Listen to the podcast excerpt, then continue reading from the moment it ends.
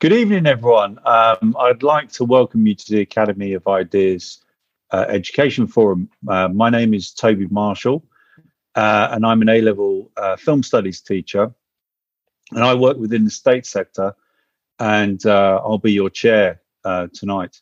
The issue we have assembled to discuss is the future of the Office for Standards in Education, or Ofsted. And I won't say a great deal by way of introduction, as we have four great speakers with us tonight to prompt us to think and discuss this issue. But what I will say is that there's a strong and I believe a growing perception that the Inspectorate is currently focusing far too much on contentious moral and political themes and not enough on matters related to knowledge and education. Naturally, as a state school teacher or state sector teacher, I have my own views on this matter, but I will expect that today, in the interest of balance, I'll be playing the role of devil's advocate, or maybe the inspector's advocate, in our discussion. So our panelists, which will speak in the order in which I'm about to introduce them, are going to introduce for between 5 and 7 minutes. But then my intention is to go out straight to discussion from the audience and comments. So just be thinking about your points and questions as our panelists are speaking. And I strongly believe that education belongs to everyone. It's everybody's education, and everyone's got a right to speak on it. It's not the property of one particular group in society or one particular ideology. It belongs to us all. So we want to get a range of views on this. After about 2 or 3 rounds of discussions, I'll ask our speakers to come back and to conclude in reversed order. So speaking first, we have Neil Davenport. Neil is a writer and a teacher, and it was Neil's comments on Facebook that first inspired this session. I thought he was saying some very interesting things on Facebook about Ofsted, and I thought it was important that we hammer some of these issues out following those comments. Then we're going to have Joseph Robertson, and Joseph is the director of the Orthodox Conservatives think tank and an education research fellow at the Bow Group. Following this, we're going to have Rowena Davis. Rowena is a teacher, a former journalist, and Labour Party parliamentary candidate, and a new mum. Congratulations, Rowena, well done. And then finally, we're going to have Alex Kenny. And Alex is a secondary school teacher and an NEU executive member. So I'm really pleased that everyone's agreed to speak. I think we've got a good range of perspectives there on the panel. Just before we start, I just want to remind everyone that we are recording tonight for the benefit of people who can't make this time. And as has been pointed out by Alex, we're competing with Boris Johnson at this very moment. He's doing a press conference, but who needs him? Neil, would you like to kick us off? Yeah, thank you. Thank you for the introduction. Okay, so on the Academy of Ideas website, there is a mention that we're approaching the 30th anniversary of the creation of Ofsted. Now, obviously, standards inspectors within state education has existed for a long, long time. It's not necessarily a new thing, but I think the 30th anniversary of Ofsted, in terms of its approach, is actually quite a significant moment, because I think this was the beginning of perhaps the reorganisation of state institutions and wider society.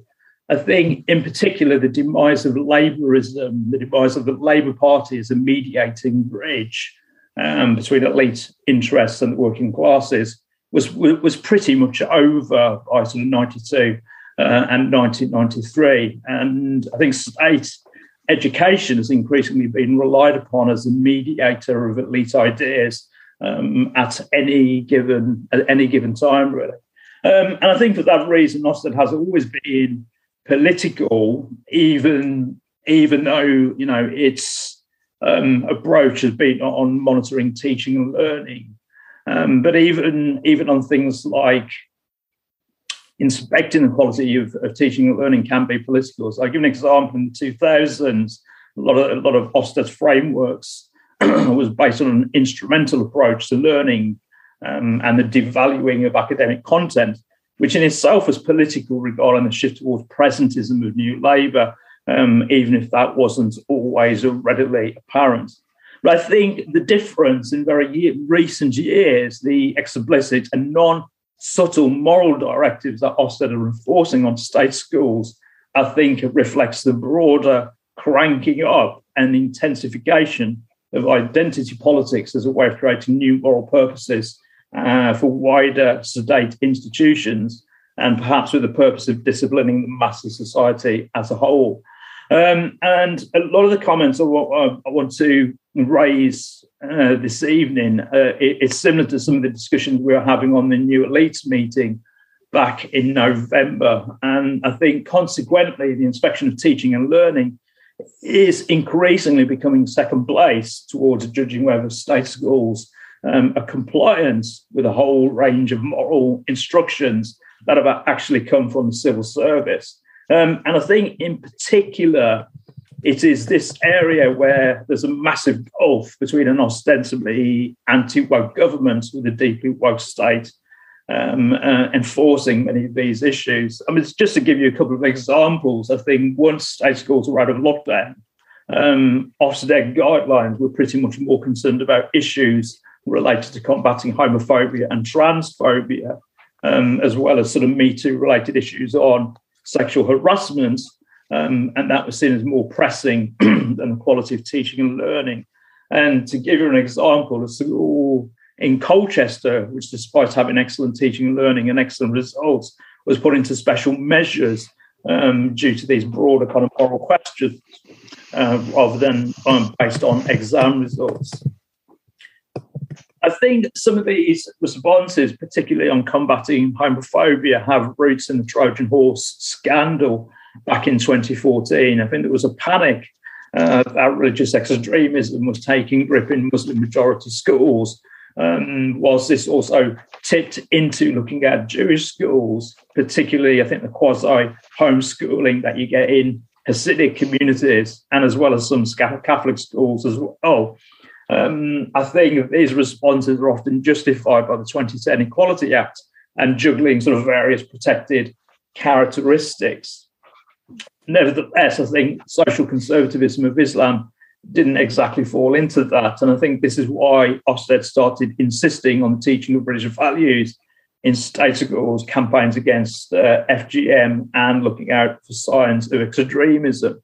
But having said that, I would express a little bit of caution as to whether it's all sort of just aimed at the Muslim community, because I think some of the materials on combating extremism recommended by Ofsted actually refuse to mention Islamic terrorism by name, which perhaps indicates how the overriding mission to combat Islamic extremism is not really top of the agenda here. I think what's not mentioned, though, is that after Brexit, some educationalists were pondering whether expressions of support for leaving the European Union could be classified as a form of political extremism and therefore sort of policed in secondary schools.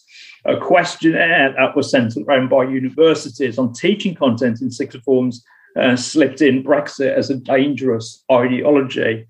I think subsequently this has been dropped explicitly because I think it's quite a hard thing to make stick. But nevertheless, I think the cranking up of woke values within state education has become a galvanising mechanism against what they think Brexit represents. And it's a point that Clare Fox made very well, actually, in the November conference. Finally, I think the other issue with Ofsted is the catch-all word of safeguarding, which I think anyone who works in secondary schools will sort of come over time and time again. Now, obviously, there's nothing wrong with protecting children. Education sector has always ensured that children are sort of protected and they kind of look out for any harm.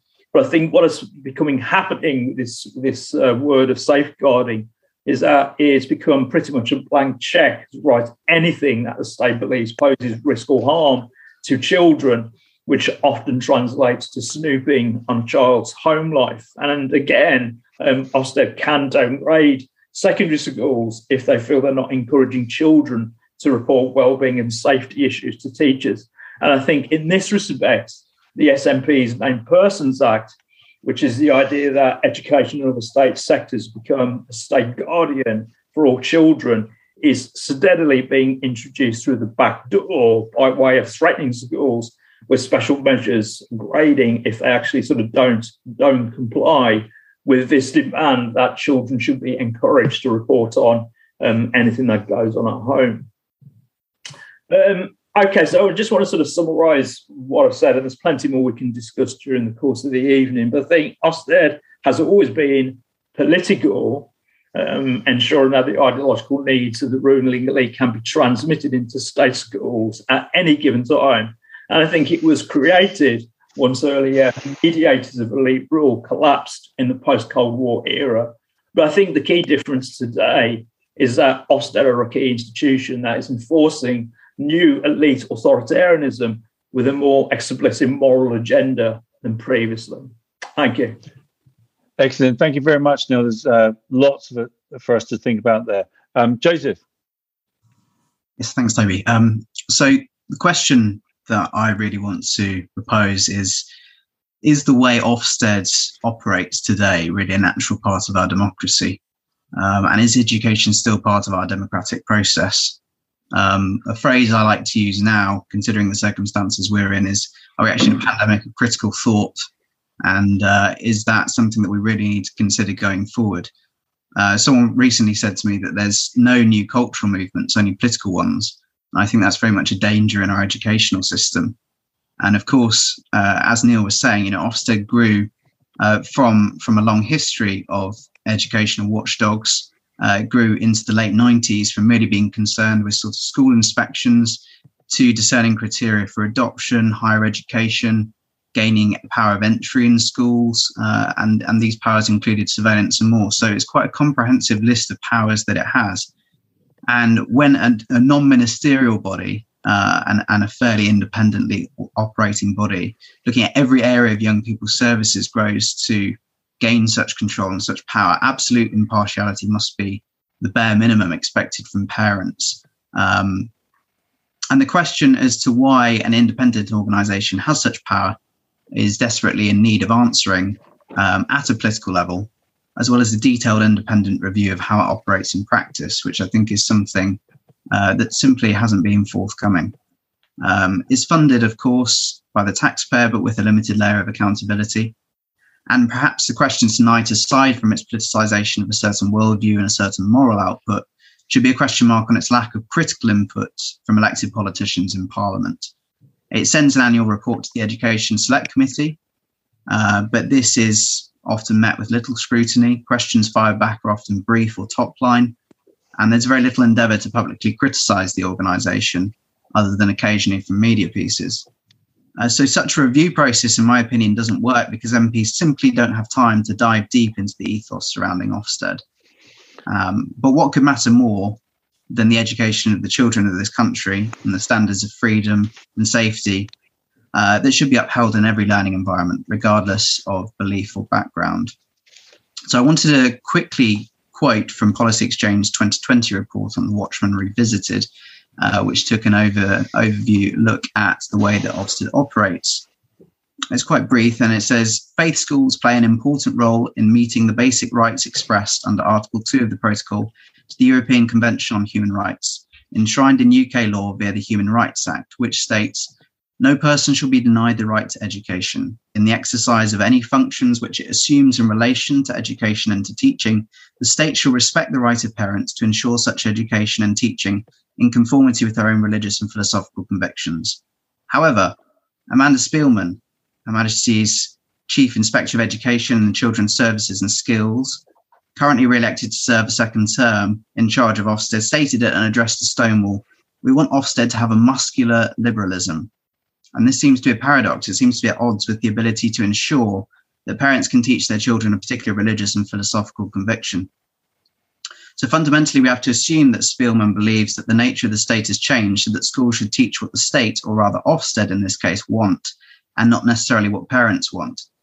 And again, to reaffirm this assertion of Ofsted's new and self-promoted mission, Spielman stated, "Through our inspections of education and social care, Ofsted is also the main checking mechanism for the Equality Act, itself now nearly a decade old, which is part of the valuable framework of law and policy that provides for all children to be educated for life in modern Britain."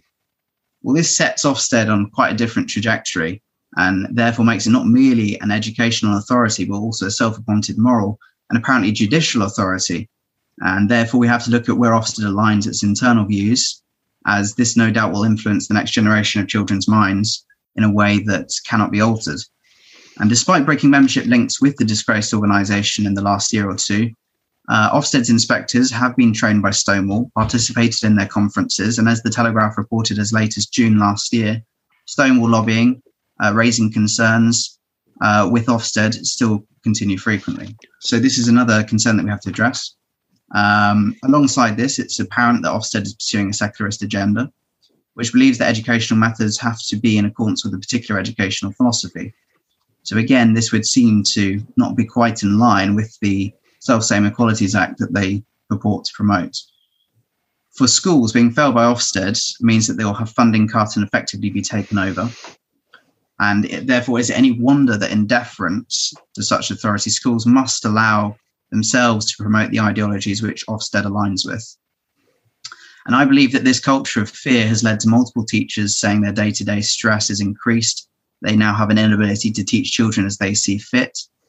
And I guess the question for us as the public must be, is this now a healthy environment for pupils and for teachers? And is it conducive to bringing forward teachers with new ideas, enthusiasm, and interests in the welfare of children, or simply teachers who want to tick boxes? And I think we're in danger of creating an educational body of automatons who are simply following state legislation rather than pursuing critical thought. And another question I want to raise is the focus really on performance, or is this new wave of Ofsted power simply an attempt to realign culture, religion, and social conditioning as best as it sees fit, moulding the minds and worldview of the next generations with no concern for family or cultural choices? One example of this is in Jewish faith schools, where despite meeting grade standards, there's been several failures or downgradings based on them not meeting the needs in Ofsted's eyes of the Equality Act. Ofsted school reports very often at the end of briefs taking an inordinate amount of time to talk about the Equalities Act in comparison to their inspection of educational standards, which of course is their primary role. So this is another concern. Are they actually looking at performance, or are they looking at ideology? And therefore, we have to ask, can a body be truly impartial in such circumstances? And according to one court case already, I believe the answer is no. After being failed, Al-Hijra Muslim School went to court with the appeal that Ofsted had visited the school, already determining that they would fail them. And when this went to oral case review, the allegation was dropped, but not before the judge had agreed that he thought there was an element of impartiality. One other area, obviously, which I'm sure we'll touch on, is to do with early age teaching of sexuality and relationships. And with the pursuance of an Ofsted ideology that seemingly wants to promote early age concerns regarding sexuality, it's perhaps worth considering the Secretary of State's forward to the government's relationship education, relationships and sex education and health education guidance, in which it was propounded that sex education must be taught sensitively and inclusively with respect to the backgrounds and beliefs of pupils. So once again, we must ask, is the politicisation of Ofsted's agenda truly run by the politicians, or is its independence and lack of accountability a backdoor for more sinister and uncontrollable ideology? In a similar vein, Ofsted also likes to flex its muscle in teaching practices, and we can particularly see this in the teaching phonics, where following a statement from the Minister for Education, Michael Gove, suggesting preference for a particular framework of learning, Ofsted proceeded to incorporate that mandate into their framework of inspection. So I guess the final question is, can we democratise Ofsted? Does it need to be completely overhauled? Or can an independent body truly sort of root out the weeds from this organisation? Can it change its tack now, or are we too late in the day to save it? And my answer to that would probably be no. Excellent. Thank you very much, Joseph. Rowena. Good evening, everyone. My name is Rowena, not Rowena, Chair. Rowena. It's a thing. Sorry, apologies. No, don't worry. Don't worry. It happens my whole life.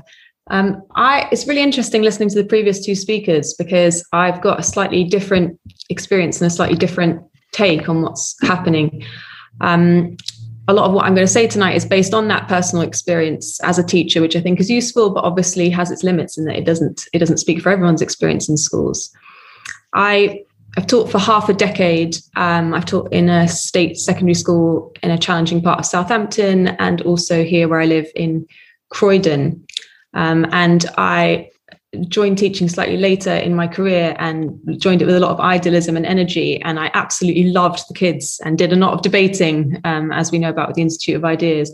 But I found the system was too rigid and narrowing, which is, I think, some of the concerns we've been talking about tonight, but less because of Ofsted, but more because of an obsessive focus on exams and a real lack of resources. And I really think that was the root of the problems that I was facing as a teacher, and meant that when I had my little girl a year ago, I stopped. I felt like it wasn't compatible to be a mum and to be a state school teacher. And actually, I didn't recognise the things that perhaps Neil was talking about at the beginning about during lockdown when I was teaching still, an obsessive focus on transphobia or homophobia. In fact, we did nothing on that. And when the Me Too movement came about, if anything, I felt like it was a bit of a wake-up call because I'd never taught any sex education in my 5 years of teaching, and it was never there for children. And I felt that was really letting them down and quite a failure. So I kind of welcomed that debate opening up in classrooms. Similarly, in terms of safeguarding, I never felt that was like an intrusion into children's lives or family lives at all. Far from it. We never had the resources to follow up really serious concerns that should have actually been followed up earlier. So it's a slightly different perspective there. And when it came to Ofsted in particular, I found that it was a kind of a distant spectra. It was less too political and more just something stressful for teachers, this thing that might descend on them at any time and pass judgment without really any rootedness or connection or understanding to the challenges that we were facing all the time. And it was that disconnection or lack of understanding from Ofsted that I think we feared mostly as a staff.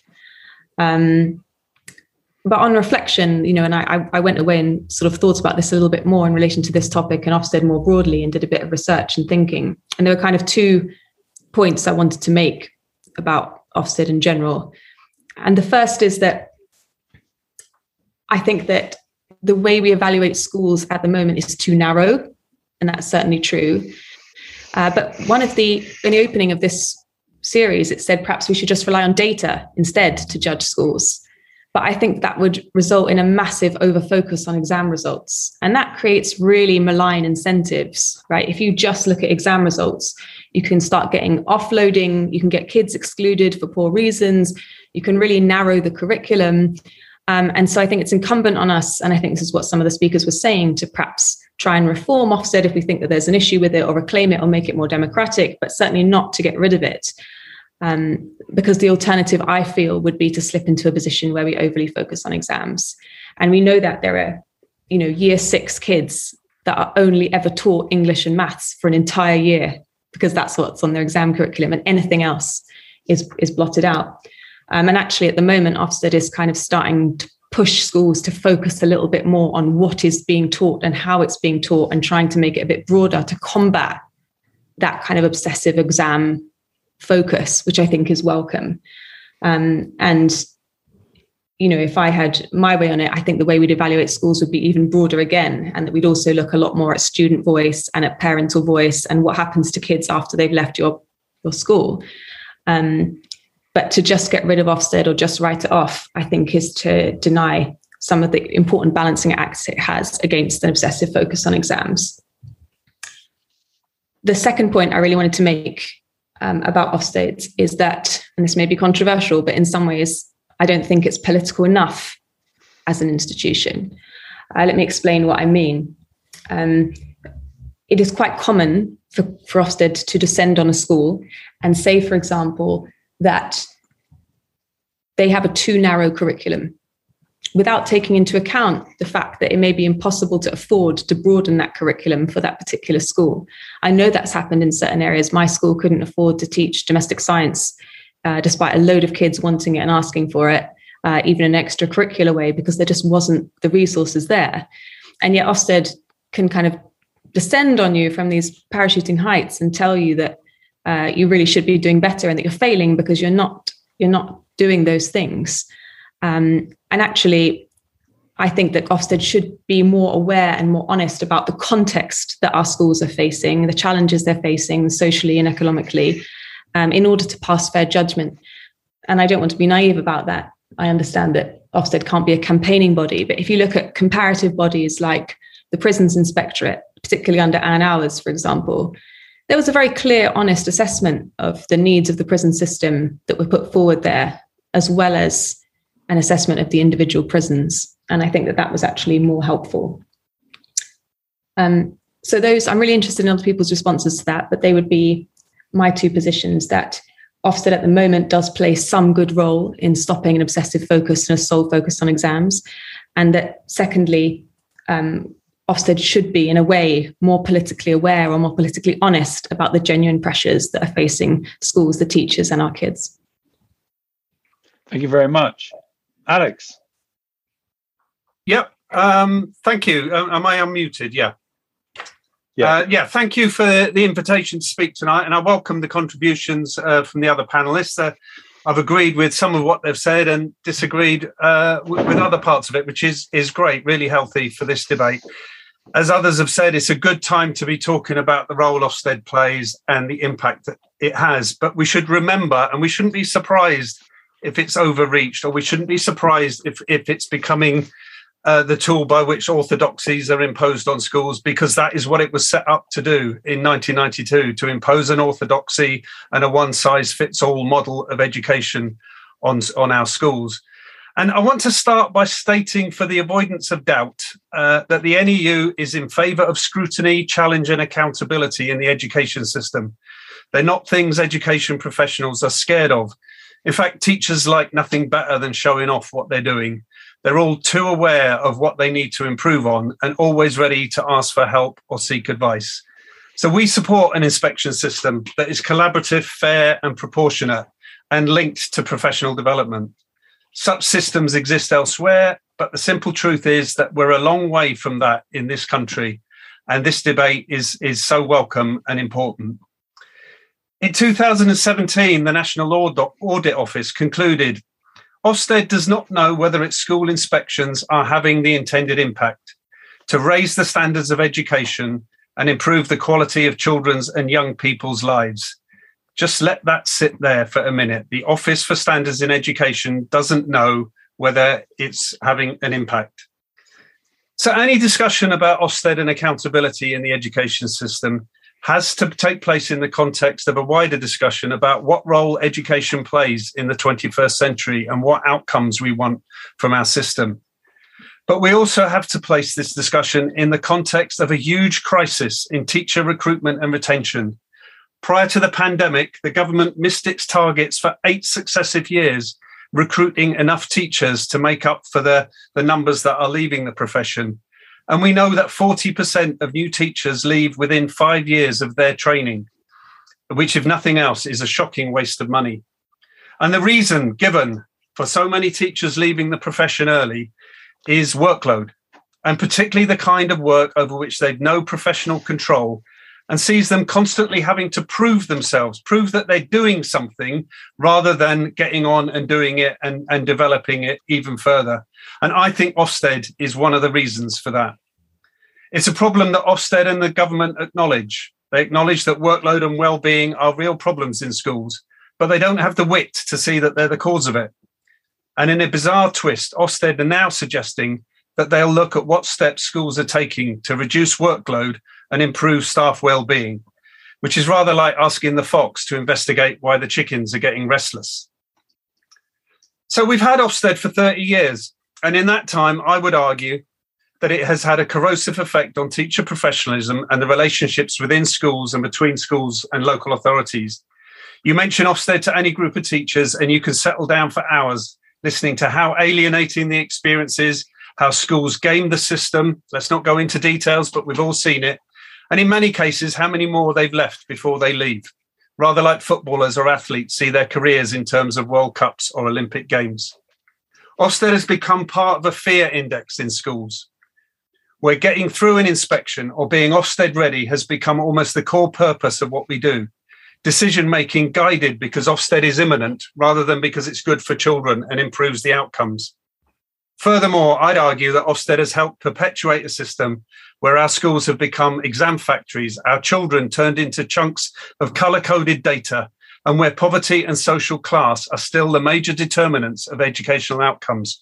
For all the raising of standards in the last 30 years, the gap between the highest attaining and the lowest attaining is pretty much the same as it was at the start of the big education reforms. Fear of failure has led many schools to play it safe with the curriculum offer, reducing creative and artistic subjects in favour of an increased emphasis on what can be measured.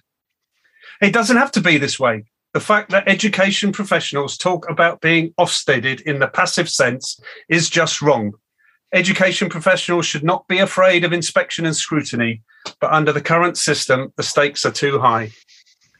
Is Ofsted too political? Well, I'd argue that there are numerous times over the years where Ofsted has overstepped its remit as the Office for Standards in Education, and I think it's worse under its current chief.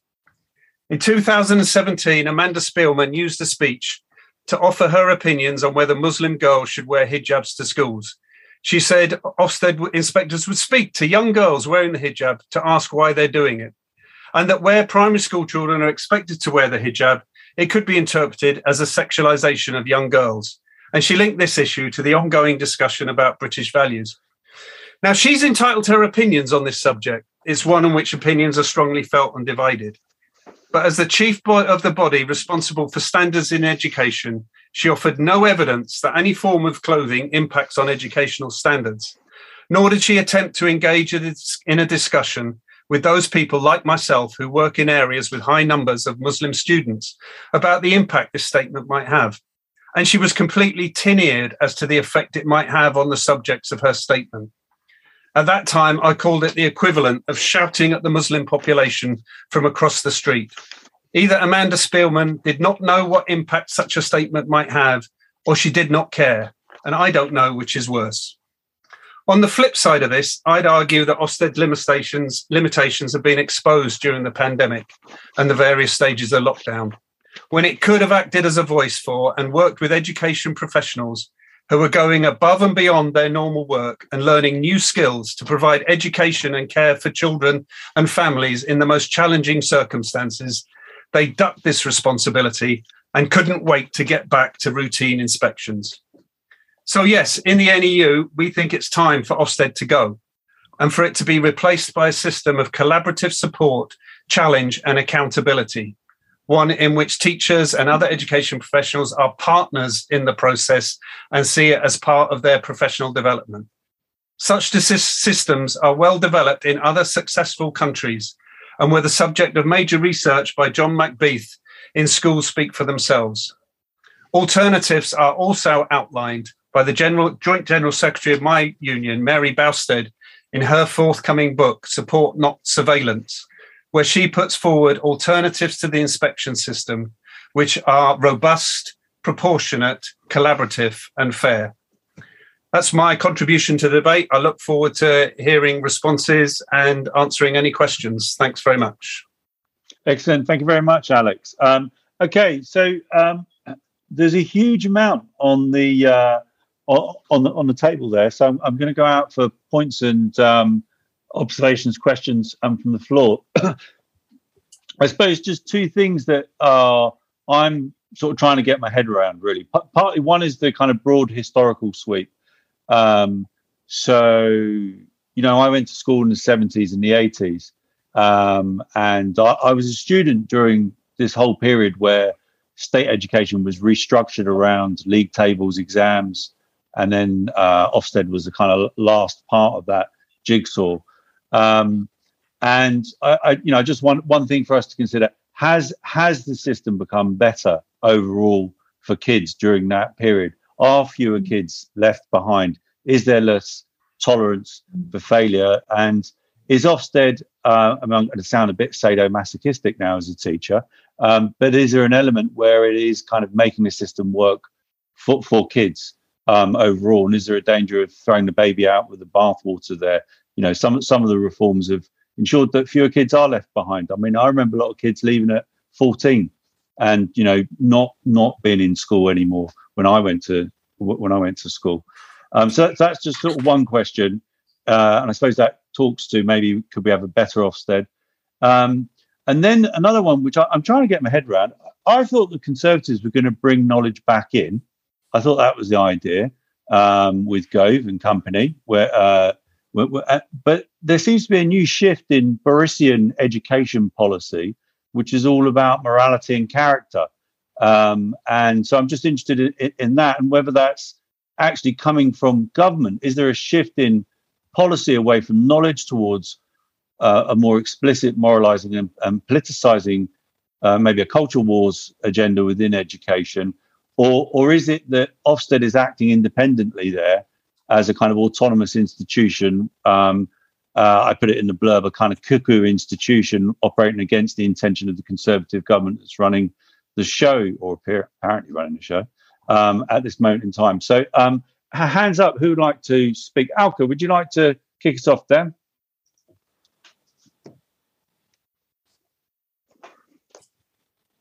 Hi, can you hear me? Yeah. Yeah. Yep. Great. Thank you. Thank you all speakers. Some great, lots of food for thought there. I suppose just 2 points really. One on the broader one, and then one I'd like to just take issue with Alex's characterisation on the hijab affair with Ofsted, if it's the one I'm thinking of, the example I'm thinking of. On the broader point, I mean, I in my view, I just think education has probably never been more in such a parlous state as it is today. And that's whatever the exam results or league tables may show. And the reason for that is not just a single body, right? It's not just one factor. It's not just Ofsted. If we think sociologically, we can think of Basil Bernstein saying that, exams are really important. The assessment system itself embodies models of what education is and what pupils should be. And I think what we have today is a very reductive and reduced idea of the way people develop, of the kind of that education is fundamentally a relational endeavour and not a question of inputs and outputs. There are things that can be empirically measured, but they're very limited, and you need to be aware of their limitations and use them, I think, very judiciously rather than, the kind of blanket subjecting of education and teachers to the data monitoring thing. But I think the flip side of that, and that speaks to your question, Toby, the flip side of all this technology and management by managerialism is that there's been a kind of a real crying out for something ethical, for something moral. And the government coming in with British values just isn't going to cut it, because they've got things on there that aren't even really values. But I think there is a real concern with the growing thing within, which I see in teachers, where they either intentionally or unintentionally, the distinction between fact, opinion, view, values and beliefs is really blurred. And also the distinction between their political views and their bringing them into the curriculum is also very blurred. And you have increasing number of teachers and unions, I have to say as well, the NEU and others are in on this, of wanting to promote their own political ideas through the curriculum in a way that I think is fundamentally dishonest and is exacerbating this problem, and I think I don't have an instant answer to that, but I think it is something that really does need discussing, because now we've got the two corrosive influences in education, technicism, and then a kind of hyper-ethicalization. And what gets lost is that idea of the impartial ground for holding beliefs in bay, to allow children, the younger people who are not yet familiar with thinking abstractly and critically, to induct them into exactly that kind of thinking. Okay, thank you. Connor.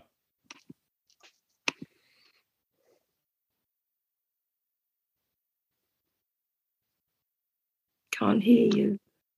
You're muted at the moment, Connor. Can you hear me now? There we go. Yeah, we can hear you. Sorry, apologies. I might not sound great. I'm just on the tail end of a COVID infection, so I might not sound fantastic. Apologies. Yeah, some interesting points so far. I'm a teacher and union rep in Hackney. I've been in Hackney for 13 years. Just to raise two points or comments. First one is sort of in relation to the idea, you know, is Ofsted political? And I think, you know, general consensus is it's always had some political function.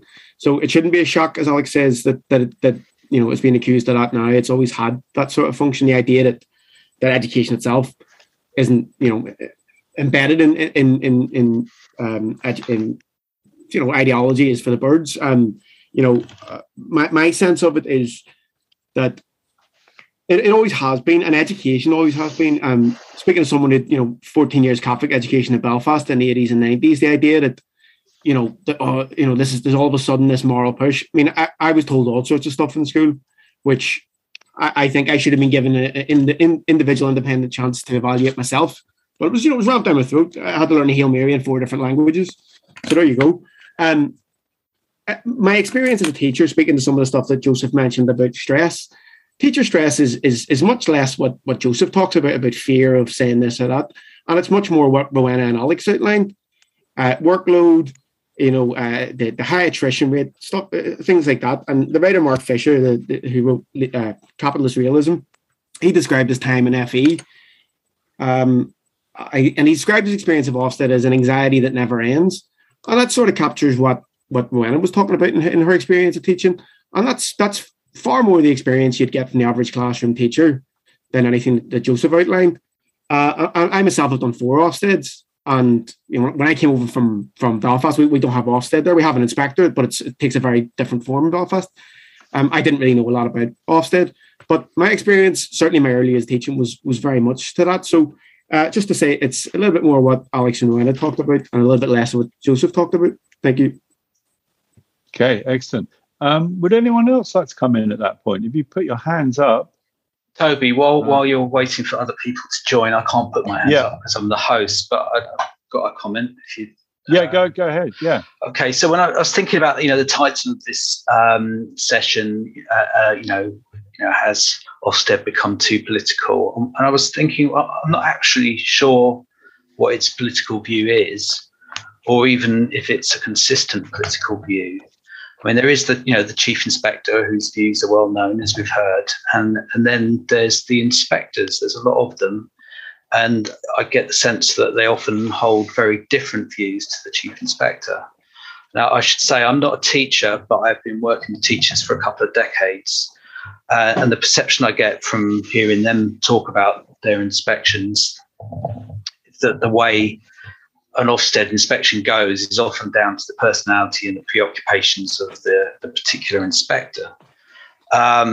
Just recently, I had a friend who teaches at a Catholic primary school tell a horror story about an inspection where the inspector came into class, sat down with a group of quite young children and asked them a series of provocative or increasingly provocative questions about their religious beliefs, very, very young children. And this culminated in, what would you say if I told you that Jesus didn't exist?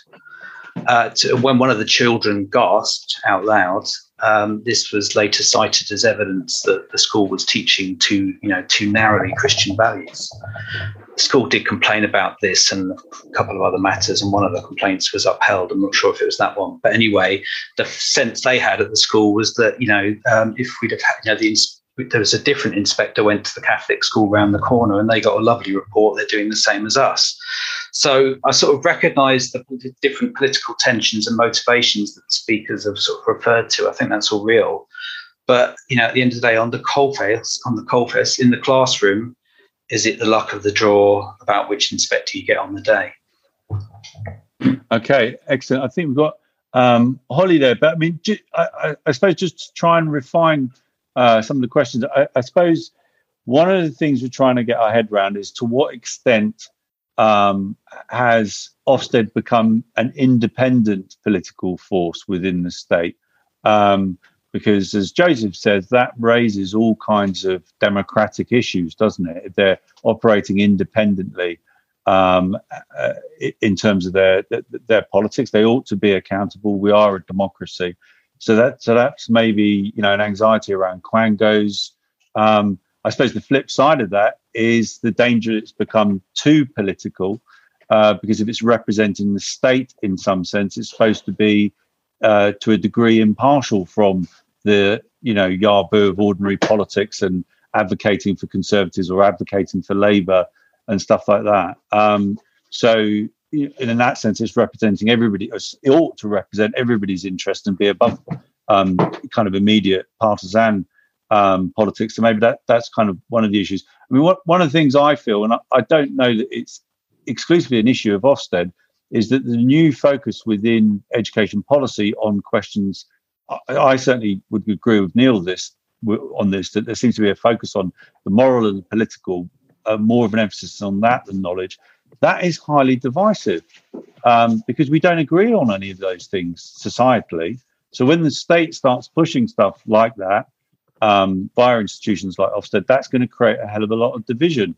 Now, I come from politics and morals more from a liberal perspective, and I probably wouldn't agree with an Orthodox, Catholic approach to those issues. And we just don't agree, do we? There is societal division on that. So I think educationalists and regulators and representatives of the state want to be really careful from getting involved in that kind of territory, which are adult disputes in society, ought to be resolved through politics with a high degree of tolerance, really, for the diversity of views on all of that. Anyway, sorry, I'm talking too much. Holly. Hello, can you hear me? Yeah, we can hear you, yeah. Hi, yeah, okay. I understand and I agree with the politicisation of Ofsted and schools in general, but I do wonder if we need a counterbalancing political force, and this might fill the teachers with fear, but I mean the kind of American model that we're seeing at the moment with the teachers' boards and parents having a say in what's going on, just to counterbalance this kind of top-down pressure of the politicisation. In that respect, I think the whole problem of the schools and politicisation of institutions fits into our general problem in Britain with the lack of local democracy or outlets for kind of local solutions, and not just local solutions, but just for local input, I suppose, in issues that are really real and close to you. Excellent. So can I come back on that? Or yeah, go ahead. Yeah. Well, I agree with what you say, Holly, and of course, some schools have that in local education authorities. Parents can go, if they're not satisfied with what's happening in the school, they can go to their local councillors, their elected councillors. The one group of schools where they have no recourse to anybody if they're not happy is academy schools and academy trusts, which have no systems of accountability built in. What I would say in answer to some of the questions is, yes, there should be parent input into schooling. Yes, there should be inspection. Yes, there should be moderated inspection, but it should be locally led and led by the needs of local schools, rather than this one top-down, one-size-fits-all model, which I think, I hope people will agree, hasn't addressed the inequalities in our system. It's interesting when you look at, we know that life expectancy and health outcomes in Scotland are worse than they are in England, but we don't blame hospitals where that happens. We know that in areas where poverty is higher, that health outcomes are worse. We don't blame the hospitals. We don't threaten hospitals with closure or being taken over. We look at the needs of communities, and we look at what health services can input to try and address that. Whereas in education, we know that poverty has a big impact. We know that social class has a big impact, but we haven't come up with any answers to address that, because we've become obsessed with measurement and obsessed with monitoring, not addressing that issue. And in answer to Harley's question, I'd say, yes, it is sometimes the luck of the draw in which inspectors you get, but more often it's the luck of the draw in where your school is and what sorts of communities it's serving that will determine the way Ofsted inspectors see it, whether that's in an area serving a high Muslim population or an area, that, schools that are serving families with free school meals and in poorer areas. Rowena, did you want to come in at that point? Because that was partly talking to some of the things that you were raising earlier. Yeah, just very briefly. I just think that the huge issue of social inequalities coming into the classroom and affecting learning outcomes and teaching outcomes is just not very much to do with Ofsted. Okay, yeah. I just think it's to do with wider social and economic issues. But just to the Holly's point about the democratization of schools, I do think that that would also be an effective and powerful means of accountability in itself. Like, we do have some schools that are local authority controlled. We do have parent governors, as someone said in the chat.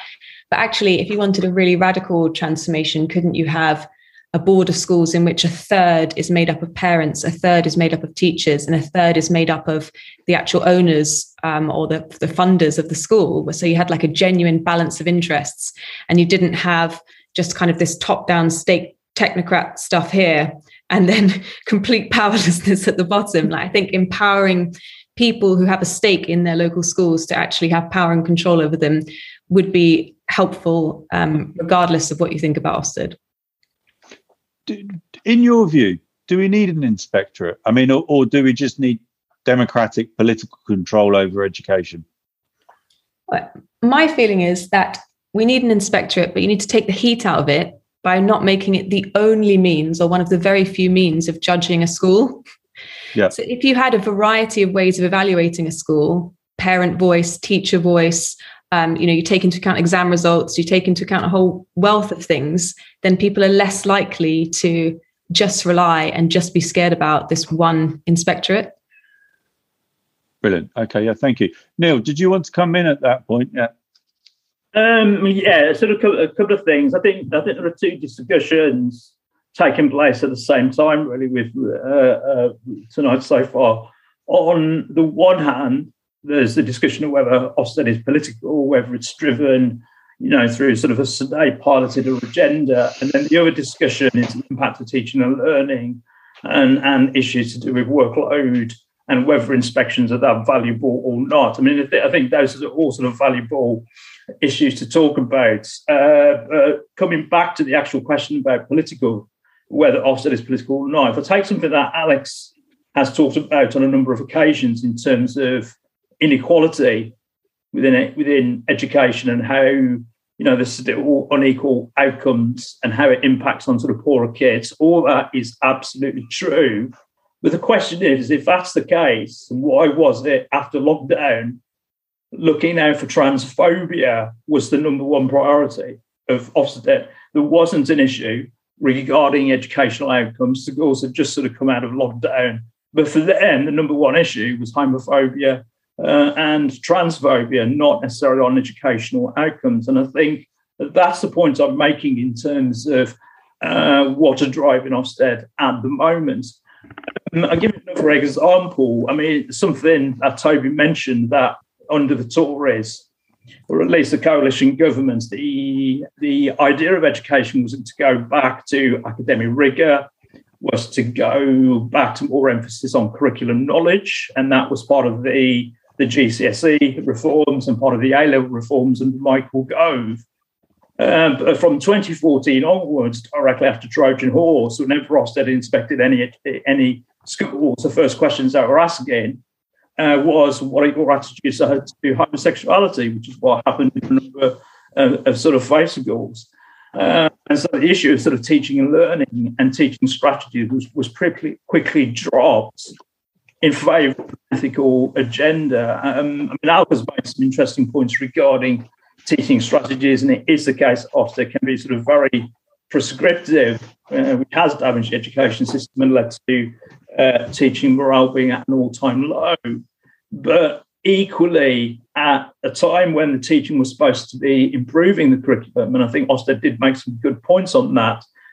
When it came to inspections, the moral issue sort of took over, and that was considered to be more important than the quality of sort of teaching and learning. And I think that's what we're trying to sort of try to discuss here in terms of what on earth is going on with Ofsted. They actually seem to be less and less interested in teaching and learning and curriculum delivery or poverty or any of those issues. It's a lot of other issues regarding sort of morals. And for want of a better word, woke issue, that seems to be the kind of main issue. And secondly, or finally, the issue of sort of parental autonomy and the issue of undermining parental autonomy is something that schools are under pressure from Ofsted. They have to demonstrate that kids can actually report behaviour of their parents to a teacher and to a safeguarding officer, right? And that's got nothing to do with teaching and learning. That's in the realm of social work, and it also takes us into the realm of the SNP's Named Persons Act, where every child becomes a ward of the state. Okay, excellent. Joseph, would you like to come back there? Would you like to, just so we've got all the panel back? If you just unmute yourself. Yeah, there we go. Sorry, just having trouble with that. Lovely. Thank you. Thank you. Yeah, sorry. I just wanted to respond briefly to a point that Ian made in the chat regarding, should we be asking, has Ofsted become too religious? And I think this is quite an interesting conversation, because obviously when we're talking about, as Neil was just mentioning, different ideological differences, whether it's sort of more woke beliefs or whether it's religious beliefs, there is a sort of commonality there, which is that most other people aren't going to share your opinion in any given room. And I think this is the problem really with Ofsted, is that they're trying to mandate a one-size-fits-all ideological, cultural, philosophical model rather than an educational model. Education is in itself subjective, because you can teach three different people the same thing and they'll come out with different conclusions if they're formed to teach, if they're formed to think properly. And I don't think Ofsted anymore is looking at the way children think or the way children are educated, but rather mandating, as was mentioned earlier, in that sort of top-down approach, what should be taught. And regardless of whether you think that's the correct thing to be taught, that's always going to be an issue, because teachers, parents and children will not always share the same beliefs. So the real question, I think, and the real reason why Ofsted is too politicised is because it's not showing total impartiality to different worldviews. As I mentioned, some schools are being graded down simply because they teach something based on their religion. And that doesn't show any sort of greater level of Islamophobia, Judeophobia, Christophobia. It's just a pure fact that Ofsted does not like religious teaching, and that may not be the same with every single one of their inspectors. You know, we have the story there earlier where two different inspectors gave two different opinions on Catholic schools, but the reality is that that's a possibility, and I don't think that should be a possibility if we consider ourselves a nation that prides itself on freedom of speech.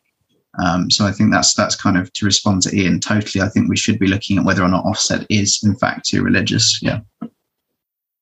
Excellent. Okay. Daniel, you've been waiting patiently. Please, your comment. Thanks very much. I'm a teacher in the Northeast. I teach in a PRU currently, actually. I've only ever really taught in deprived areas. I just want to pick up on really some of the comments about Ofsted's got this sort of overemphasis on woke. That it's too political. It only, you know, it's measuring schools by wokeness, whether it's, you know, how well they're dealing with homophobia and transphobia, or, you know, whatever your position is on whether it should be in schools, you know, anti-racism or whatever. The only thing Ofsted really accurately measures is poverty in an area. You know, if you are in the richest 5%. The richest 5% of children, the most affluent, only 1% of them go to inadequate schools. The poorest 9%. There's a far higher percentage that goes to inadequate schools. In fact, let me correct that. The poorest fifth 9% of them go to inadequate schools. Now, that's not because rich schools or affluent schools are better at teaching woke. It's because the only real accurate measurements, the only real thing that Ofsted measures is the levels of deprivation in a community. Now, my position is actually, as an inspectorate, it's not fit for purpose. We need a supportive, collaborative approach. But the idea that Ofsted's got this overemphasis on woke, I disagree. It has all it really does actually measure is the poverty levels in the community. Excellent. Thank you, Daniel. Alex, did you want to come in there? You're going to have to unmute yourself. There we go. Yeah. Okay. Thank you. Really interesting discussion. Some great points by all the speakers. I found it really stimulating. Firstly, to say maybe it's easier to say that education's become more political, rather than Ofsted, I think, has become more political. I mean, I think as the point's been made, Ofsted's probably been always political, and that's not surprising, really, as an arm of the state. But I think the other point is that it's done different things or does different things, and yeah, perhaps it's just been pulled into areas that it should otherwise be staying out of. So I think it's helpful to see it as more than one thing. Obviously, wanted to say that Amanda Spielman. I mean, she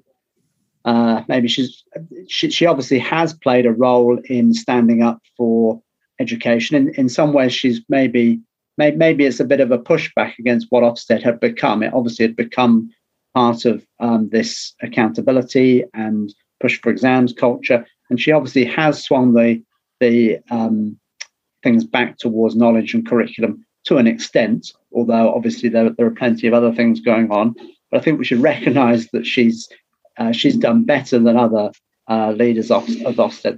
That needs to be said. But I guess my sort of overall, when I look at Ofsted overall and its historical trajectory, as we've been discussing tonight, I think what stands out for me is how much I think it parallels or a decline of teacher voice, of teacher professionalism, and has been a part of that. And so overall, it's had a corrosive effect, I think, on teacher professionalism. And for that reason, I like some of the comments about democratization, it being more run, inspection being run more at a local level. So I think we should be exploring things along that line. Was there something else? No, I think I'll leave it there. But as I say, I think it's really, how can we? That was it. That I think it's become more. It's more authoritarian than it is an authority, isn't it? And I guess it kind of scares me. I mean, I work in teacher education, and we get inspected too. And it scares me just how much deference there is to Ofsted, and that is something. That's what we need to change. So the question is really, how do we get there? How do we change that? Yeah, Alex, thank you so much for that. I mean, that's a really interesting issue that you raised there about teacher voice. And, because we don't have to sit back and wait to be judged, do we? In the old days, I've heard of these things, teacher centres there used to be, where people used to do spontaneously, in their own time, their own professional development. Yeah. In fact, there used to be an exam where you could write the exam yourself and have it validated. I can't remember what it was called. This is pre-GCSE. So it's interesting, that thing of teacher advisory voice, teachers. Yeah, and how do we get back a sense of agency and working together to raise each other's standards rather than have them raised for us, if that makes sense. We don't have to sit back and wait for things to happen to make things excellent. We can do that. We're professionals, right? Exactly. We don't need to be told by other people to do that. And maybe this is the downside of that whole system that was introduced with Thatcher and Major is that it's kind of disempowered people, you know, and kind of separated them from their own professionalism.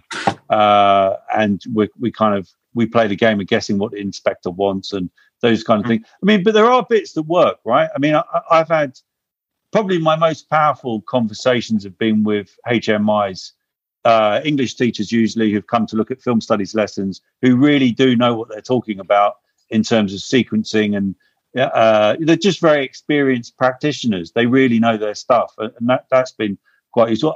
I actually think coursework moderation works quite well. When you get a decent coursework moderator's report, that's a really important part of your own professional development and kind of raising your standards internally. So there's kind of parts of the system maybe that work. But Alistair, what are your thoughts? Well, there's a couple of questions actually rather than thoughts. Okay, yeah. And questions from the point of view of someone who's not a teacher and who doesn't go into schools very often, but kind of takes an interest in what's going on and trying to understand it. So I wanted to go back to the split on the panel, I think, really, in terms of this question of, is it, you know, is teaching too political or not? Because Neil and Joseph very much seem to be pushing the idea that it is, and Ren in particular seems to be arguing back against that. So I just kind of wanted to kind of understand that difference, because it seems that, you know, both sides can't be right in a sense. So I guess perhaps this is more directed at Rowena, but you know, when I speak to people about what they're learning in schools these days, then things that come up regularly are things like a particular view of climate change and environmentalism. Rowena, you mentioned the Me Too thing, which doesn't often come as a kind of independent stance, but is a kind of loaded one. I see campaigns around things like the problems of critical race theory in schools, or the teaching of white privilege, or a certain view on empire. There's, I know in Scottish schools, drag queens go in and teach the kids poetry or whatever, which is obviously aimed at a certain sort of moral point of view. So that does seem to me to be quite politicized. So Rena, I guess my question is, in your experience, are these things just not there? So that's why teaching's non-political, or are they there and you don't see that as a kind of politicization of teaching? So that's one thing, kind of where does the political the question, where does everyone, is there a consensus on the political question, I suppose is what I'm asking. The second thing is that Joseph in his answer just there mentioned the need to be more impartial. And obviously that's a big word just now because of the report last week and people wanting more impartiality. But I'm not sure if I understand what impartiality is, and I just wonder if someone can reflect a little bit on that, because it seems to me difficult to teach a lot of things from an entirely impartial point of view. So kind of when you say impartial, are you know, we can all talk about imparting knowledge, but kind of what does that mean in an impartial sense? Do you risk draining the life out of everything that you're teaching in this desperate bid to become impartial? So how does that work? Yeah. Okay. Excellent. Hilary, did you want to come in there? Yeah, I just wanted to raise a question around, you know, is the real problem that teachers are a bit too cowardly? Is that not the issue? So, you know, if I look at the area I work in, which is pensions, you know, we're regularly challenged by our regulator. And it's really important for professionals to stand up to regulators and question, because regulators clearly have a statutory duty, but, you know, you need to sometimes and say, that's not the only thing that matters. And it kind of feels to me that, you know, if teachers want to be treated as professionals, they need to kind of push back a bit more and argue a bit more against the regulatory intervention in their area in just the same way that we would in other areas. Sorry, watchdog. Was that the watchdog? SWA. Can you hear me all right? Yeah, we can hear you, yeah. Perfect. Yeah, just on that last point, I'd say the reason why teachers aren't pushing back is because either half of them have just joined the profession or the other half are thinking of leaving the profession. It's not as simple as let's just push back. I've had a department, I've been teaching 10 years, and I have had turnover pretty much every single year as head of department. Teachers are just coming in and out. It's a revolving door. Yeah. One of them is Ofsted. In terms of Ofsted being too woke, none of my edicts from SLT have ever been about teaching about transphobia or anything like that. All of those have been something issued by the government, as in attached to lifelong learning, or by my local county council, not by Ofsted. And I suppose my other issue is that when it comes to teachers and Ofsted, the main thing is, yes, it is a constant fear, but it's never actually addressing the issue. It's always a box tick. So, for example, I teach in Hertfordshire, and the latest thing going around Hertfordshire is that we have polish time in our books. So at the end of the lesson, 5 minutes left to go, if a kid has doodled in their books, we're literally encouraging them to paper over those doodles in case Ofsted saw it and saw the child was off task. So we're literally papering over our cracks rather than addressing the issue of why was the child doodling in the first place. So there just doesn't seem to be enough time to sort any of these issues out without a strong voice. But you don't have a strong voice if half the profession is leaving. It's sort of this weird, horrible... Yeah. Catch-22, you know, and it's sort of, when I hear about it getting more political, I keep being told that there's so many things I can or can't say, but more often than not, again, because I teach politics, I'm being told I can't criticize government policy because that's too political. That's Excellent. Sort of what I have to say on that. Thank you. Alka, did you want to come in? And I think I'll bring our panelists back. Thank you for giving me a second bite of the cherry. I've just noticed in the chat about what teachers pushing back. Somebody said they weren't allowed to speak back when they were given an Ofsted judgment at the meeting, which is pretty outrageous. But that, nonetheless, you would hope that if I sort of agree with Hilary's point that a bit more oomph amongst the teachers and they can challenge an Ofsted thing, right? That is possible. And I've known people do that in very difficult circumstances. I think Alistair raised a really important question about impartiality. And I think it's really a not a very well understood concept. And I'm not claiming to say I've got any kind of definitive definition of it, but I think it's not that you can't, that you teach everything in a dry, desiccated way.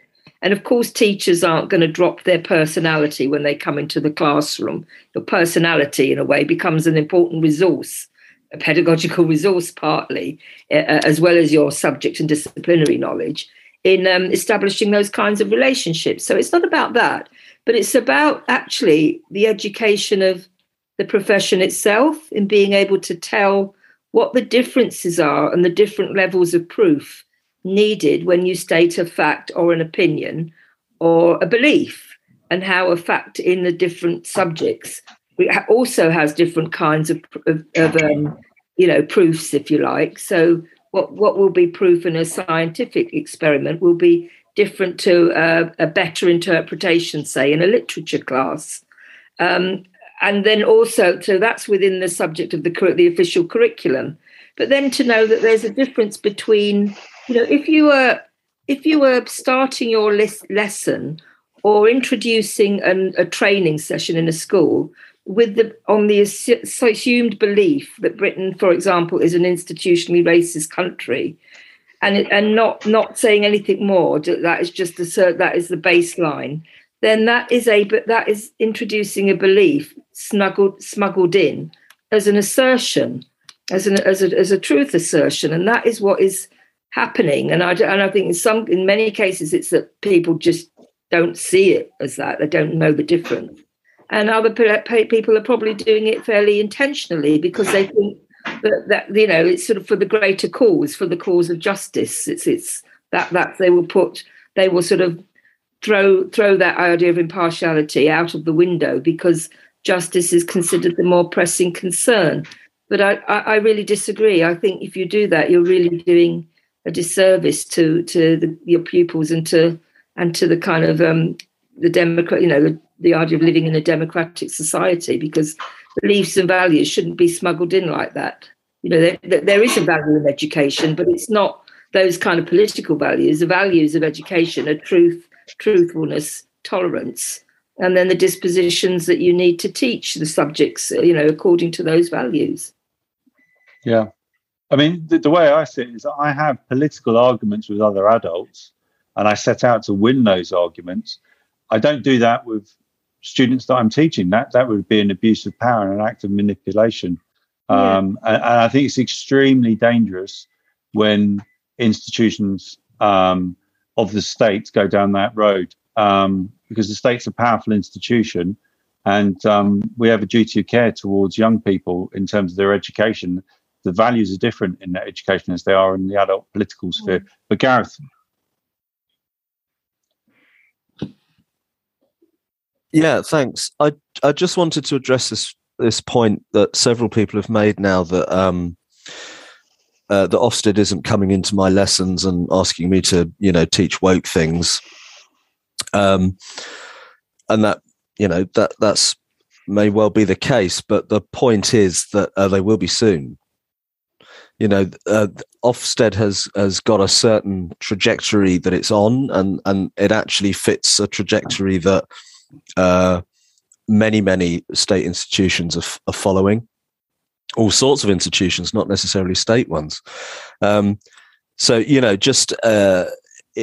a couple of observations, you in your lessons may not be directing your students along any particular ideological lines because you think Ofsted's encouraging you to do so, but your school definitely is, and your school will not pass an Ofsted inspection if, for example, it's not implementing the sex, health and relationships guidance.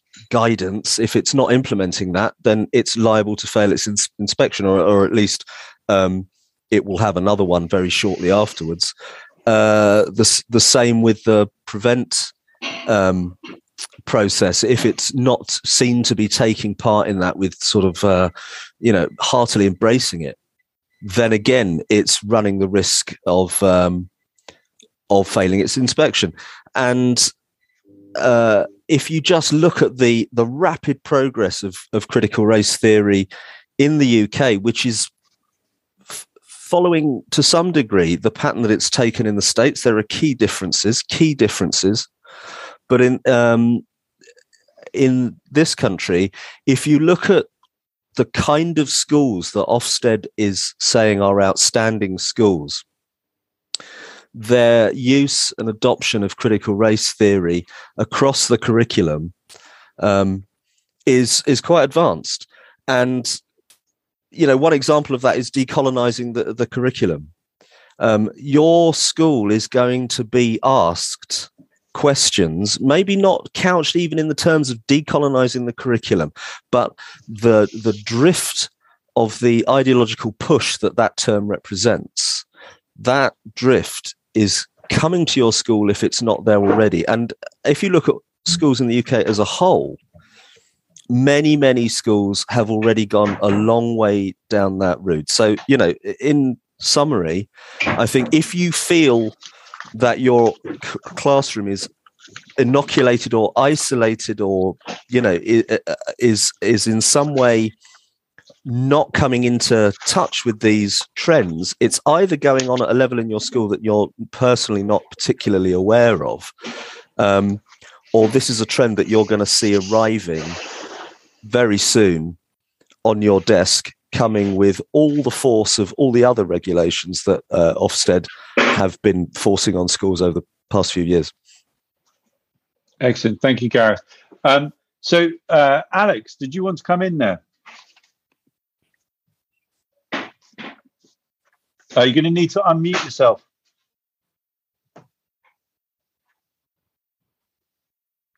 Alex? Oh, there we go. Sorry, do you mean me? Because there is an Alex on the panel. I'm not a teacher. Sorry for coming in late on this discussion, but I've found it really amazing. I'm in Madrid, and people's reactions saying, "Oh, well, this is not happening in my classroom. I don't recognise this interference in my classroom." I'm sure that's true, as the last person has just said. The point is not at the moment that it's happening in the classroom, but it is absolutely a discussion. And it's a discussion that's being had between government, unions, and teachers. So it's I think Gareth was the last person that spoke. It's only a matter of time, really. So, as I say, I'm not a teacher. I taught once in a school in Northampton, and it was the worst experience of my life, and never done it again since. So I'm a real fan of teachers. That's a fact. In my school, in my children's school in Madrid, a poster appeared on the outside of the school where we gather before we pick them up, and it says, I won't try it in Spanish, it says, what we have in common is our difference. No, it's not. That's just bad English or Spanish. What we have in common is what we have in common. So that idea of difference permeating the curriculum is certainly happening. There's no doubt about that whatsoever. As far as I can see, it might not be happening specifically to some teachers, and it might not be happening in your particular classroom, but it's definitely a debate and a discussion that is taking place, and it's a worrying one as far as I'm concerned. Okay, I'm going to bring back our speakers for their concluding comments in a minute. But did anyone else want to speak? If you just put your hands up, if you have any final comments or thoughts before I do that, and I'll bring people back in reverse order. Okay, then Harley's going to have some things to say at the end as well. Actually, it was before I was hoping to get in. Oh, okay. No, before the speakers, yeah. Yeah, so go on, Harley. A couple of things. One, responding to Alistair's question, what is impartiality? And also, Toby, you talking about, arguing with your students being a sort of unethical, I think. Well, for me, sort of from my own experience, my model impartial teacher was my sixth form politics teacher, who, we had loads of political arguments, and they were arguments. He challenged everything we thought. He was consistent in that, and we never knew what he thought. We had some sort of hunch based on his personality that he was fairly right wing. A bit of a prejudice of ours. Turned out years later he was a trade union shop steward, but we never knew. He was consistent in just having a go at us, at whatever we thought of, and that was the best teaching experience I ever had. And then Rowena mentioned, and a couple of other people did as well, I think, democratization, the idea of democratizing this whole thing. Bringing in parents, making it more of a community idea about what's important about education. I quite like the idea of that, but I've also got a concern, which I'm not. I said I'm not a teacher, but I am a parent, and as a parent, my experience is that parents have been discouraged from taking an interest in the educational values of the schools that my son's been at. And an example would be PTAs, which seem to have been turned into fundraising organisations. But if you want to discuss the approach, the sort of values and philosophy of teaching at the school, really it's not welcomed in the slightest. And I think there's quite a few teachers think that parents are the problem in education. So I'm sort of flagging that as part of something we're thinking about debating at a future education forum. So anyway, just throw those in. Okay. Anyone else before I bring our speakers back into solve all of the problems of state education within 1 minute each. Okay. No? Okay. Rowena. No pressure. Look, I think there are lots of problems that we've talked about with Ofsted. I don't think the problem with Ofsted is that it's too woke. I mean, Ofsted's job, what it spends its time actually doing, is checking that schools are following the national curriculum. And that's a national curriculum that's been set by a Conservative government, which is increasingly focused, whether rightly or wrongly, on more British history, British values, and actually more knowledge rather than skills. So I don't feel that that's the issue with Ofsted. I think the problem is that it has way too much weight on teachers' minds, and it ends up making them feel frightened and scared, and actually probably makes them poorer teachers, as we've heard from other teachers here. And I do agree, I think it was Hillary who said that we need a little bit more courage in standing up to that. And I think something that's really come out of this discussion tonight that I really appreciate and value is that need to democratize our education system, so accountability doesn't just come from this one technocratic inspectorate, but actually comes from the communities where our kids are learning. And finally, the only thing I'd really add here, and this is really to Daniel's point, who I think said it more eloquently than me, is that for me, Ofsted still is not political enough because it does not take into account the context, the economic and social context and pressures that some schools are under. And it continues to say that some schools are failing because of issues that are way, way beyond their control.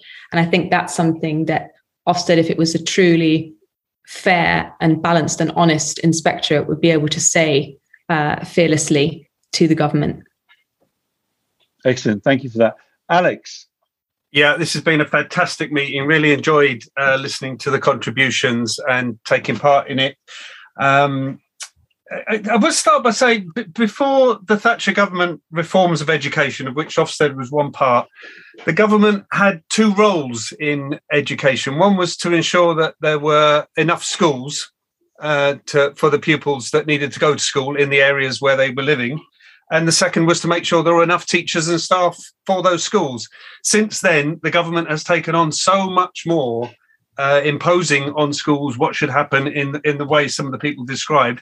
And then it needs a watchdog to look over it. So it's just created this top-heavy system that we've all been talking about and trying to unpick today. So teaching isn't impartial. Education isn't impartial because our children are only in school part of the week, part of their lives, and they're bringing in their experiences into the school. So that is going to create a dynamic and a discourse. I think the role of schools is to celebrate the diversity within them and to celebrate inclusion, to celebrate the different races, the different sexes, to challenge sexism, racism, to promote the inclusion of disabled students and so on. But to instill in them, I think what Harvey was talking about, a critical thinking. When you think about how much time our kids spend on the internet and where they get information and news from, I think schools and teachers have a really important role in helping them find a way through that, developing critical thinking skills in the way that Harvey described. So I've been teaching 36 years. I started before Ofsted, and in that time, this is just to reflect on what other people have been saying, we had advisory teachers who were seconded out of school. They didn't leave the school. They were out for a year to go and develop their skills, to work with other teachers in the schools, in teacher centres. Like I think it was you, Toby, didn't you? You talked about teacher centre. There was a dynamic creativity to it that I think is still there in part. You know, I can assure you that most of the teachers I know tonight will right now be working on creating exciting things for their children to be doing tomorrow. It's not all doom and gloom. It is still a fantastic job that people are giving creativity to it. But Ofsted and all the other things that we've been talking about are sucking the joy out of it. If you're on Facebook, go to a site called Leave Teaching and Thrive. It's got it's only been going a few months. It's got 50,000 members, and it's a community of people where people say, I've just had enough, I can't do this anymore. And people are advising them on what other jobs to do outside. There isn't a shortage of teachers.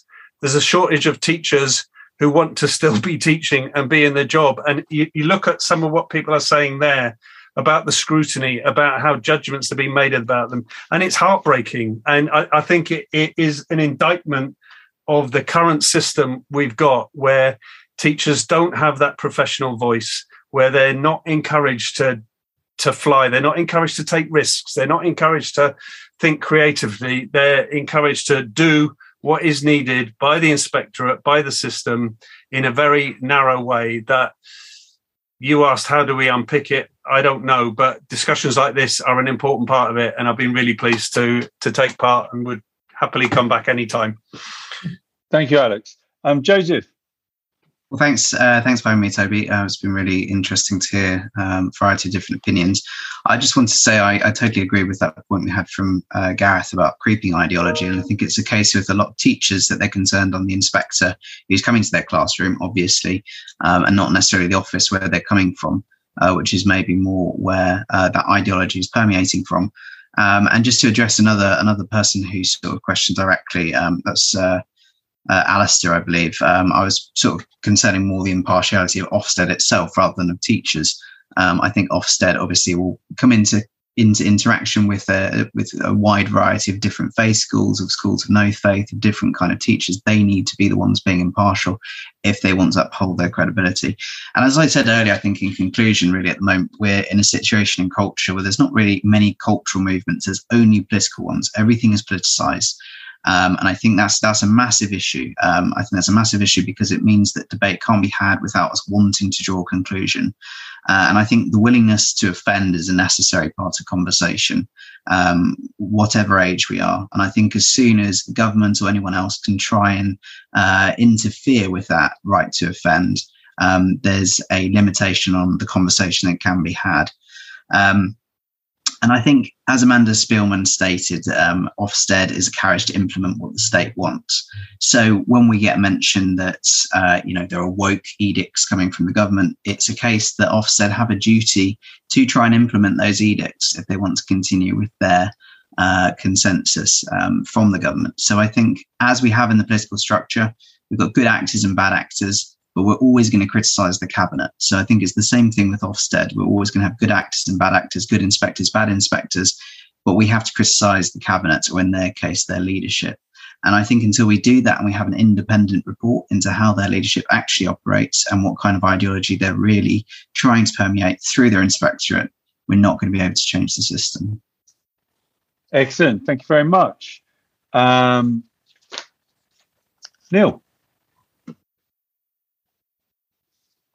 Just unmute. If you just unmute yourself. Yeah, I have. Hang on. Okay. Right. Okay. So you've got a lot of things to sort of take in there. I mean, I tend to agree with Gareth that this is going to be the trajectory that Ofsted is going in, and we keep talking about woke politics, but I think what we're really talking about is instilling identity politics as a kind of belief system. And just give an example of my school where I teach. In 2014, we were under requires improvement, and it was nothing to do with teaching and learning. It was the accusation that kids were not preparing kids for life in modern Britain, and not enough record keeping of safeguarding. They completely dismissed our outstanding exam results last year. My school was put into special measures due to safeguarding and not enough PHSE lessons, preparing kids for life in Britain. They actually said that the quality of teaching and learning is excellent. And you think that's what Ofsted would focus on, but they're not. And they haven't done for a long time. I think we do have to separate out things like, sort of geography teachers getting up, doing an assembly on climate change, critical race theory. And I completely agree with Alka regarding sort of beliefs as facts. And I think Ofsted actually will challenge that. And last week, that has come from the DfE in terms of the importance of sort of facts rather than contested theory. So I think we can sort of separate that out from there. But I think for teachers, we should be allowed to do our job, as other panelists have said. We should be allowed to sort of teach with passion, and it should be about the quality of teaching and intellectual rigour. I'm not necessarily against school inspections. I think school leaders and teachers should be held accountable and responsible for what they do. There's no sort of problem with that. The question is, though, is when it comes to the sort of moral and ethical part that we are expected to sort of pass on regarding identity politics, because that is sort of severely eroding sort of quality of education, and it's eroding what the purpose of is really of education. I think one final point, which I didn't mention in the directly in my initial talk, is that you have to remember that Michael Gove, even though he was a big supporter of academic rigour and sort of more challenging exams. He was vehemently against parental rights over their children. And I think it's worth remembering that the woke direction perfectly assists in that undermining of sort of parental authority. And in terms of where this is actually coming from, I actually don't think Ofsted are that independent from the Department for Education. I don't think it's the case that they just let Ofsted get on doing what they want. They have a budget of 130 million a year from the government, and that they will be scrutinised. And you have to remember that when it comes to issues on sort of transgender ideology, the Conservative Party are entirely on side with it. The beauty of Ofsted is that older Tory party voters won't necessarily associate with what's happening in schools with the Tory party itself. And so that separation of Tory government and woke state sort of continues with Ofsted being a sort of very clear expression of that. Excellent. Okay. So before we thank our speakers, just a couple of information points. If you've enjoyed this debate tonight, please sign up to the newsletter and you'll be informed about future Education Forum debates. And also, if you'd like to donate some money, that would be fantastic as well. So that's one thing to consider. Also, you might want to have a look at a website called positiveofstedreform.com, which is coordinating some ideas about reform of Ofsted in the future. And one of our speakers has been associated with that. So that's something to have a look at. Harley, did you want to say anything finally? If I unmute myself. No, I think you've covered it all, Toby. It was really that we keep running events, usually every half term. We're alternating them in person and online debates. So we'll have news about the next one coming up soon. And normally if we're in person, we like to go to the pub afterwards and hope you might feel inclined to buy us a pint. But failing that tonight, you might want to donate the price of a pint to the Academy of Ideas for helping put these events on throughout the year. And there's the Education Forum and many other events that run throughout the year. So thanks all for coming. Thank you. Okay. Right. Can we thank our speakers, please? Thank you very much, speakers.